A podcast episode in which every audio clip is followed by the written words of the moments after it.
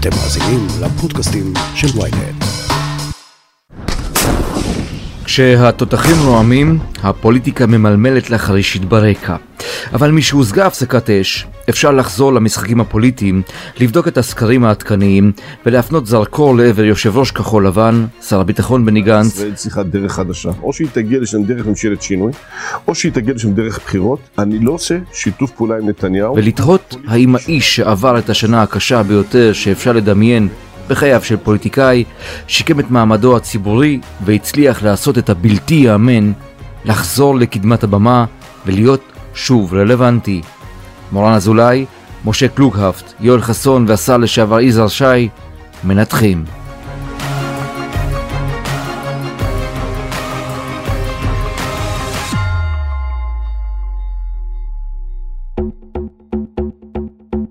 הכותרת, הפודקאסט היומי של ynet עם עטילה שומפלבי. מורן, איזה תהליך עובר בני גנץ? אם אני צריכה לנסות לנתח את התהליך שעבר גנץ, האיש הכי חבוט בפוליטיקה הישראלית, בעצם עד לפני שלושה חודשים הייתי אומרת, האיש שבעצם הקריירה הפוליטית הקצרה שלו מורכבת מעליות מטורפות וירידות תלולות. הייתי אומרת שכל הפרק הזה, הקצר של החיים הפוליטיים שלו, אה, בעצם העבירו אותו שיעור, אה, מה שנקרא מזורז, מה שאנשים לומדים ב-20 שנה בפוליטיקה, גנץ אה, יכול היה ללמוד בשנתיים. זה לא אומר שהוא פיתח את היכולות הפוליטיות ואת המיומנות הפוליטית שיש לאחרים על המגרש, אלה שככה נחשבים מאוד מאוד מנוסים היום, כמו למשל נתניהו או אביגדור ליברמן או גדעון סער ואחרים, אבל בהחלט אפשר להגיד אה, שהוא עבר אה, תהליך בפוליטיקה, יכול להיות שהוא הבין כבר מה זה פוליטיקה, יכול להיות שהוא ככה קילף מעצמו הרבה מאוד אה, תמימות שהייתה שם, אולי הוא נשאר עם הכוונות הטובות שאיתנו הגיע למערכת הפוליטית, אבל סביר להניח שבתהליך אה, שהוא עבר, הוא הבין אה, שהרבה פעמים הדרך ליישם את אותן כוונות טובות חייבת להיות אחרת, אה, לא רק עם הרבה מאוד אה, תחכום, עם הרבה פעמים גם עיגולי פינות, הוא מתחיל להיות פוליטיקאי. גנץ צריך אה, לשלוח פרחים לנתניהו. יואל חסון. הבית ספר הפוליטי, הזובור, שנתניהו העביר את גנץ, הביא אותו לבגרות אה, פוליטית שהוא לא היה משיג גם בעשר שנות כהונה אה, בכנסת או בממשלה. ורואים את זה. אם גנץ היה מגיע להיות ראש ממשלה בלי הזובור הזה, בלי הטירונות הפוליטית המטורפת הזאת, אני לא בטוח שהוא היה ראש ממשלה לאורך זמן, או בכלל גם בתפקיד אחר מחזיק לאורך זמן בפוליטיקה.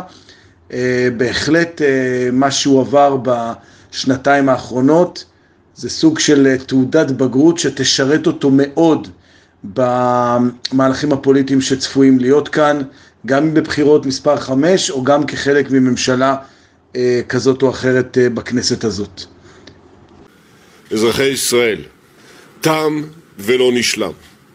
כוחות הביטחון וצה"ל בפיקוד הרמטכ"ל הפגינו בימי הלחימה האחרונים את יכולות המודיעין והביצוע העוצמתיות בתולדות מדינת ישראל. אין ספק ישראל. שהמבצע עשה לבני גנץ טוב, זה גם מתבטא בסקרים, אבל צריך להסתכל על זה. זהו משה קלוקהפט, יועץ אסטרטגי למנהיגים ברחבי העולם וגם כאן בישראל. הנקודות חולשה של בני גנץ אה, מההתחלה היו שהוא נחשב אה, פוליטיקאי אה, גרוע. אה, בתקופת ההצטרפות לנתניהו נוצרה לו איזושהי בעיית אה, אה, אמינות. את שני הדברים האלה הוא שיקם. הנתונים שתמיד היו לטובתו הם אה, ערכיות וניסיון ביטחוני. עכשיו, כל עוד היה קורונה, בני גנץ הלך לאיבוד לחלוטין, וכשהשיח הביטחוני חזר, גם בני גנץ חזר ובגדול, וזאת הרכבת שהגיעה לתחנה. אה, בני גנץ כל הזמן היה שם, פשוט המציאות אה, הגיעה אליו. בבחירות אין ספק שהיה שם גם תדר של אה, סוג של רחמים כלפיו, אה, באיזשהו שלב זה עבר להיות אפילו הצבעת מחאה, ואני חושב שעכשיו הוא עובר לתדר של הרבה יותר עוצמה וחוזק, ושוב, כשהשיח נהיה ביטחוני, בני גנץ אה, מתאים את עצמו. יש משפט שאומר שאם אתה לא יכול להתאים את המועמד לנרטיב, תתאים את הנרטיב למועמד. אז uh, הנרטיב הביטחוני התאים את עצמו למועמד או לבן אדם שאנחנו מדברים עליו, לבני גנץ, ואין ספק שזה עושה לו טוב.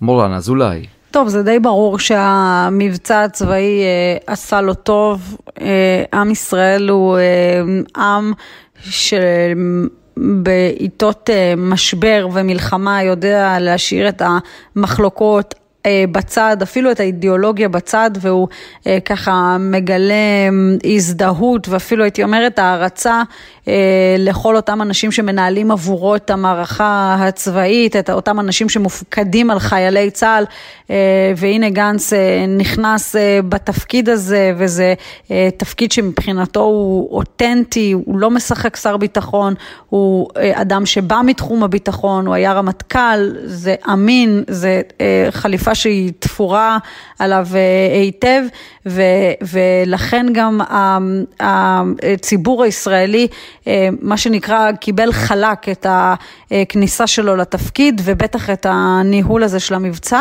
יש אה, דבר טוב שגנץ עשה אה, במהלך המבצע הזה, לא רק התמונות שיצאו לאורך המבצע והתדרוכים לגבי ההישגים היחסיים של צה"ל בכל רגע נתון, דבר שכמובן מעורר גאווה אצל כל ישראלי שהצבא שלו נלחם כדי להגן עליו, אלא גם במובן הזה שגם גנץ וגם סביבתו אה, התעקשה לפחות בכל ימי סבב הלחימה שלא להתעסק בכלל בפוליטיקה.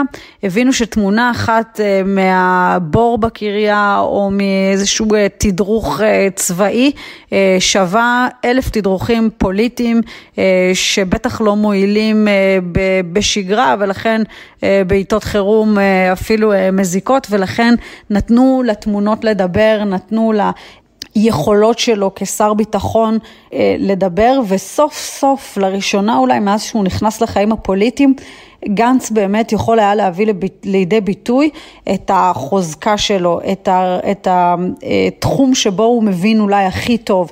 עד עכשיו הוא למעשה שייט במגרש שהיה לו זר, האזורים הפוליטיים, המגרש הפוליטי, גם אה, במליאת הכנסת וגם בוועדות הכנסת, במסדרונות הכנסת, אפילו, אפילו בממשלה, כשהממשלה מתכנסת, אלה מגרשים שהיו זרים לו, זה מגרשים שהוא מנסה ככה ללמוד את הטמפרטורה שלהם, איך להשתלב בהם.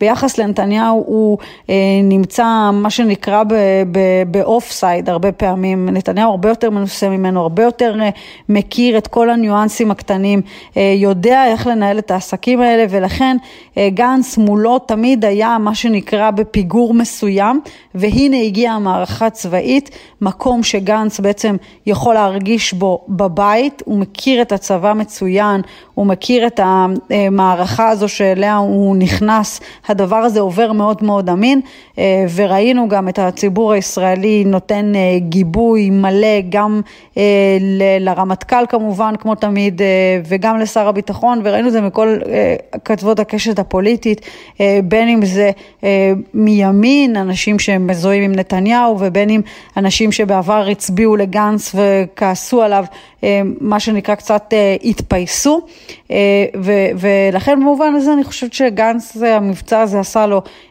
מאוד מאוד טוב. בהנחה שהזיכרון של הציבור יחסית קצר בדרך כלל, לטוב ולרע אגב, והוא הדוגמה לכך, מעניין יהיה לראות האם בטווח הארוך גם הציבור הישראלי יזכור לגנץ את המערכה הזו, את היכולת שלו לנהל אותה בצורה שקולה וטובה, וגם ידע לגמול לו עליה. השר לשעבר יזהי שי, ההתחזקות הזו בסקרים, 11 מנדטים, 10 מנדטים, ממה היא נובעת?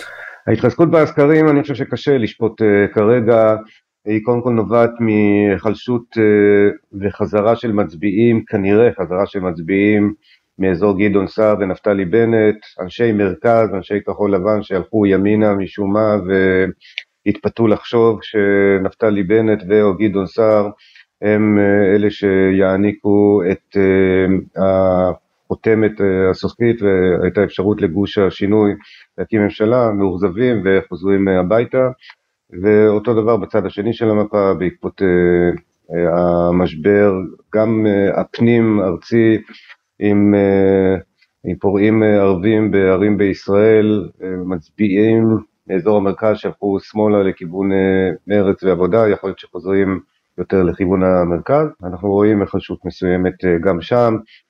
קשה לדעת אם ההתחזקות הזאת היא תחזיק מעמד לאורך זמן, אני מעריך שכן, אבל צריך לזכור שבתום כל מבצע צבאי יש רומנטיקה בקרב הציבור הישראלי, היית מצפה שהרומנטיקה הזאת תופנה לכיוון בנימין נתניהו, אבל הציבור הישראלי עייף אמ, ולא קונה יותר את התדמית הכוזבת לחלוטין של נתניהו כמר ביטחון, נתניהו הבטיח ב-2009 למגר את החמאס, עברנו ארבע מערכות צה"ליות, מצליחות, נוקבות, קשות, אה, והבסנו את החמאס כל פעם מחדש, אבל הרהב והשחץ של נתניהו אה, לא הביאו אותנו לשום מקום, הציבור מבין את זה, ולכן ההתחזקות הטבעית מופנית דווקא לכיוון אה, גנץ ולא לכיוון נתניהו. משה קלוקהפט, האם זהו אותו טירון פוליטי שראינו בבחירות, או שמדובר בשחקן פוליטי משופשף שאי אפשר יותר לרמות? בני גנץ הוא כבר לא טירון פוליטי, כי קודם כל הוא כבר מזמן לא תמים, מה שכנראה הוא היה בתחילת הדרך. אני חושב שגם אנשים מסביבו, שעברו כבר כמה מערכות בחירות, הפכו להיות ללוחמים, אה, פייטרים אה, הרבה יותר משופשפים, אה, ולא פריירים אולי כמו שהיה אפשר לחשוב בהתחלה. ואפשר לראות כמה נקודות נוספות, קודם כל הוא, הוא לא מפחד להיות, בוא נגיד, בתדר שהוא יותר ימני מהמרכז, למרות שזה לא משליך על העמדות שלו, הח"כים של המפלגה הם ח"כים שהם אה, חלקם הגדול מהציונות הדתית הליברלית, אה, דבר שהוא אה, מפתיע יחסית למפלגה שהיא הייתה מפלגת שלטון ועכשיו היא מפלגה שהיא בוודאי לא מפלגה של ציונות דתית, אבל בנוסף הוא מקובל על החרדים וזה יש לו יתרון משמעותי על יאיר לפיד. ובכלל, אם הוא היה הפתעת הבחירות הרביעיות, ממש לא בטוח שהוא לא יכול להיות, אה, להפתיע ולהיות גם הפתעת הבחירות החמישיות. צריך לזכור ש... והיה ויהיו בחירות חמישיות, בני גנץ הולך להגיע במצב שהוא מאוד מעניין, שלא היה כמוהו מעולם בתולדות המדינה. אה, שאם לא מורכבת ממשלה, הוא ברירת המחדל להיות ראש ממשלה בנובמבר. הדבר הזה יכול להביא אותו לניהול קמפיין בחירות שיגיד, אה, אני, מכיוון שאני בסבירות גבוהה הולך להיות ראש הממשלה, אז תחזקו אותי כדי שאני אוכל להקים ממשלה יציבה, כדי שתהיה לי מפלגה גדולה. וזה יכול להיות באמת קמפיין אה, מרתק שכמוהו אה, פשוט לא קרה עד היום אה, באופן עובדתי לאף מועמד בישראל.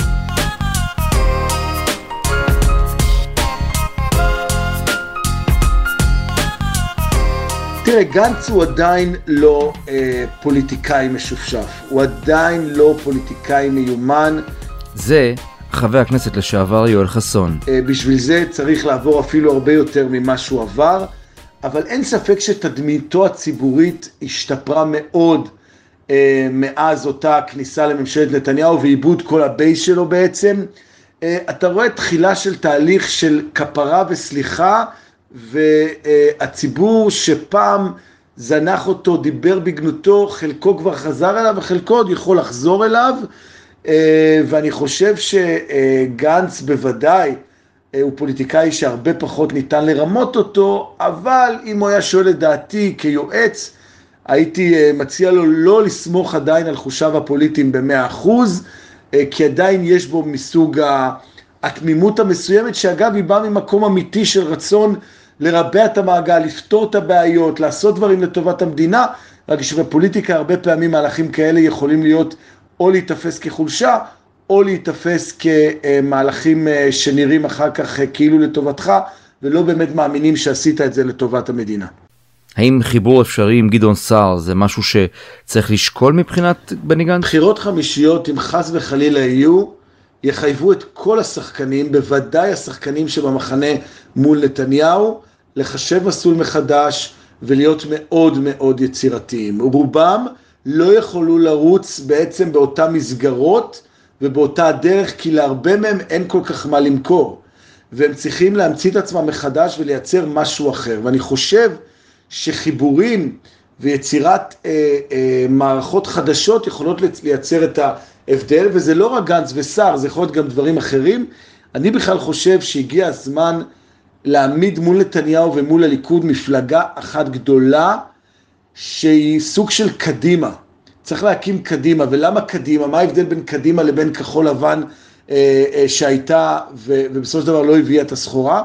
שכחול לבן הייתה מפלגה שאספה אנשים בלי ניסיון פוליטי, מפלגה שלא הייתה דמוקרטית, לא היה בה שום שיתוף ציבור, צריך לחזור למתכונת של קדימה, של מפלגה דמוקרטית עם שיתוף ציבור, שיש בו אנשים מנוסים, פוליטיקאים מנוסים שיודעים את העבודה, פוליטיקאים עם מנעד דעות רחב, כן, אפשר לחזור לימים כמו בליכוד, שהיה מאיר שטרית במרכז שמאל של הליכוד ועוזי לנדאו בימין החזק של הליכוד, הם כולם ידעו לחיות ביחד, צריך גם מפלגה כזאת מרכזית ממול, ואי אפשר להמשיך עם זה שאין כאן מפלגה דמוקרטית משמעותית, כי הציבור לא מרגיש נאמנות למפלגות האלה, וצריך פה לחשוב מחוץ לקופסה, ולכן החיבורים יכולים להיות הרבה יותר יצירתיים מרק גנץ וסער. אני חושבת שזה די ברור, אה, אם אנחנו אה, מדברים על חיבור אה, אפשרי בין גדעון סער לבני גנץ, די ברור שאם נתגלגל למערכת בחירות נוספת,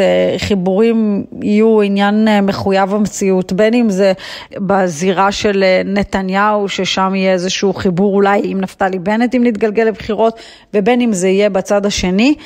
נדמה לי שברור שאף אחד לא רוצה להיכנס להרפתקה שאנחנו לא יודעים אה, איך היא תיגמר. הזכרתי קודם שהמערכת הפוליטית נמצאת בסחרור די גדול אה, כבר הרבה מאוד זמן. מה שעשית היום במערכת בחירות הוא לא ערובה למה שאתה תעשה בבחירות אה, הבאות, לטוב ולרע אגב. אנחנו רואים שהיחיד ששומר על כוחו באופן מאוד מאוד יציב הוא נתניהו באזור, במספרים שבהם הוא משחק 30 לפה ולשם.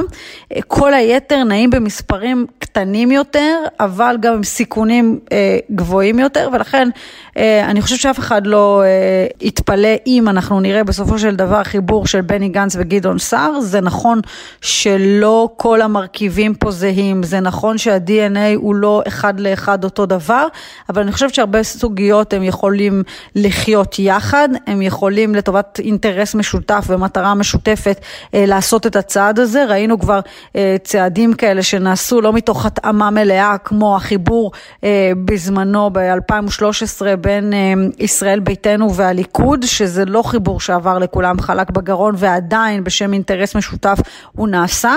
אה, אז אני חושבת שבדומה לרעיון ההוא אפשר לעשות את זה גם הפעם כדי לצלוח איזושהי משוכה של אחוז החסימה, לנסות למנף כמה שיותר חיבור כזה של שני אנשים שכל אחד מביא את הגוון שלו, אחד מביא את הניסיון, השני מביא את הביטחון, וביחד באמת לייצר איזושהי פלטפורמה. רפורמה, זה לא יפתיע אותי אם זה יקרה. מורן, יש סיכוי שבסוף גנץ יחבור לנתניהו? באיזו קונסטלציה? שמעתי את ההצהרות האחרונות של גנץ, לפיהן אה, אין סיכוי שהוא יצא אה, לעוד אה, הרפתקה עם נתניהו.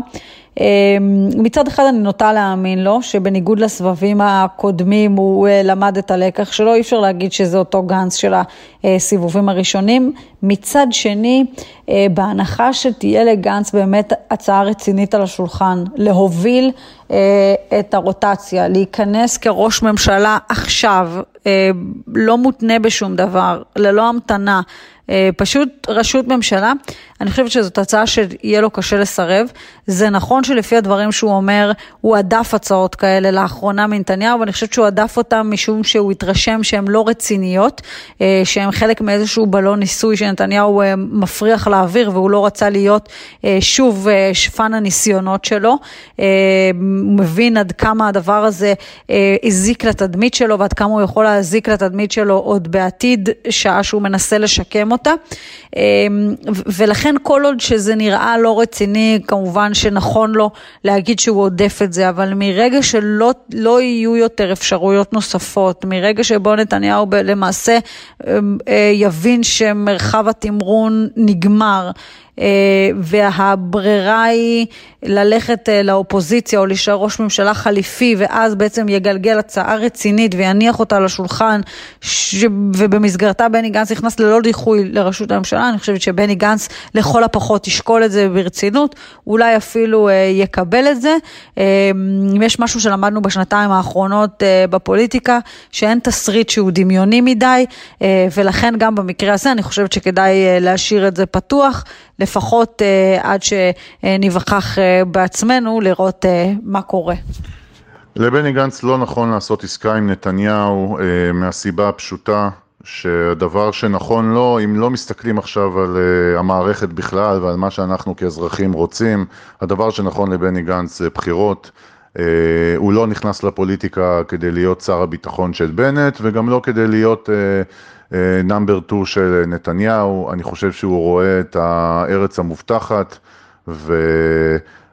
ומבחינתו הדבר שהכי טוב לו זה ללכת לבחירות חמישיות. אה, לגבי חיבור עם אה, גדעון סער, בהחלט זה, זה דברים שצריך לבדוק אותם במחקרים, אבל אני חושב שהם יושבים על תדר שהוא תדר אה, נכון, שזה סוג של מרכז ימין, בוא נגיד שבני גנץ מביא איתו את, ה, את הביטחוני, גדעון סער את הניסיון הפוליטי העשיר שלו, וגם יכול להרגיע אולי ציבור ליכודניקי שהיה רוצה אה, לתמוך בו, וזה יכול בהחלט אה, אה, להיות שילוב מעניין של שני אנשים שעברו פה איזושהי טירונות בהצלחה כזאת או אחרת, אבל יכולים להגיע לסיבוב שני ולהראות שהם שמרו על האמינות שלהם. בוא נגיד שבפעם הבאה כבר לא יגידו לבני גנץ שהוא הולך, שהוא יבגוד וילך עם נתניהו, וגם לא יגידו את זה לגדעון סער. ולכן הנקודת פתיחה של שניהם ביחד יכולה להיות בהחלט אה, מעניינת וחיובית. בקבוצות מיקוד נהוג לבקש מן המשתתפים להשוות פוליטיקאים לחיות. איזו חיה הוא גנץ כרגע? אם הייתי בקבוצת מיקוד והייתי צריך לבחור חיה לבני גנץ, אני חושב שהייתי בוחר אה, דוב, כי בני גנץ אה, ישן את שנת החורף שלו. ועכשיו הוא מתעורר והוא מחפש דבש, או יותר נכון, אה, מחפש מנדטים. בכלל, דוב זאת חיה שאומרים עליה שהיא ביישנית, ומצד שני, אם מישהו רק מעז להתקרב לגורים שלה, היא תוקפת אותו באכזריות, ואני חושב שיש בו איזה שילוב של, אה, של השניים. הייתי משווה את גנץ אה, לדוב, דוב כזה אפור גדול, יש דובים כאלה שמגיעים לפעמים לאזור של בני אדם, ואז אה, אחת התרגולות שעושים מולם זה מתקבצים כמה אנשים ביחד בניסיון להרתיע אותם ולהפחיד אותם כדי שלא יזיקו, אז, אה, וגם הרבה פעמים הם מכבדים את, ה, את גבולות הגזרה של, אה, של מישהו אחר, ובמובן הזה אפשר להשוות את גנץ לדוב הזה שיש לו כוח, יש לו עוצמה, אבל הוא לא ממהר להשתמש בה, מצד שני בדיוק כמו דוב, אם אתה מרגיז אותו יותר מדי הוא עלול להיות מסוכן מאוד, ככה אני חושב שגנץ בסופו של דבר גם אה, יתפרש בפוליטיקה הישראלית, ואני מקווה שעוד לא ראינו את כל הרוע והאכזריות שהוא יכול לממש רק בהקשר הפוליטי, רק בהקשר של יריבים פוליטיים, אני חושב שהוא בהחלט מסוגל לזה. שאלה טובה לגבי החיה, באופן uh, טבעי קפצה לי הג'ירפה, שגנץ בעצם הוא סוג של ג'ירפה, ואמרתי לעצמי, טוב, זה נורא ברור כי הוא כזה גבוה ונראה כמו ג'ירפה, אבל כשחשבתי על זה קצת לעומק, אני חושב שהוא באמת סוג של ג'ירפה, כי ג'ירפה בסופו של דבר מצליחה להגיע ולאכול מהמקומות הכי גבוהים והכי קשים, שרוב בעלי החיים שאוכלים צמחים לא מצליחים להגיע, ובמובן מסוים גם היותה כל כך גבוהה מאפשר לה לראות את המרחב מסביב וגם להיות סוג של איום, למרות שהיא סך הכל לא כזאת חיה חזקה. אה, ואני חושב שגנץ הוא דוגמה לזה, אני חושב שבמובן מסוים ברגע האחרון הוא הצליח לאכול מפרי החיים של העץ הפוליטי ולשרוד את הבחירות הרביעיות, ואולי באמת הלוק הזה שלו, הגמלוני קצת, הגבוה הזה, גרם לאנשים להתחבר אליו רגשית, גם אם חשבו שהוא אה, לא, אה, לא הפוליטיקאי המשופשף ביותר או הדבר הנכון ביותר לעשות, אה, ולכן, אה, אתם יודעים מה, כן, זה סוג של ג'ירפה.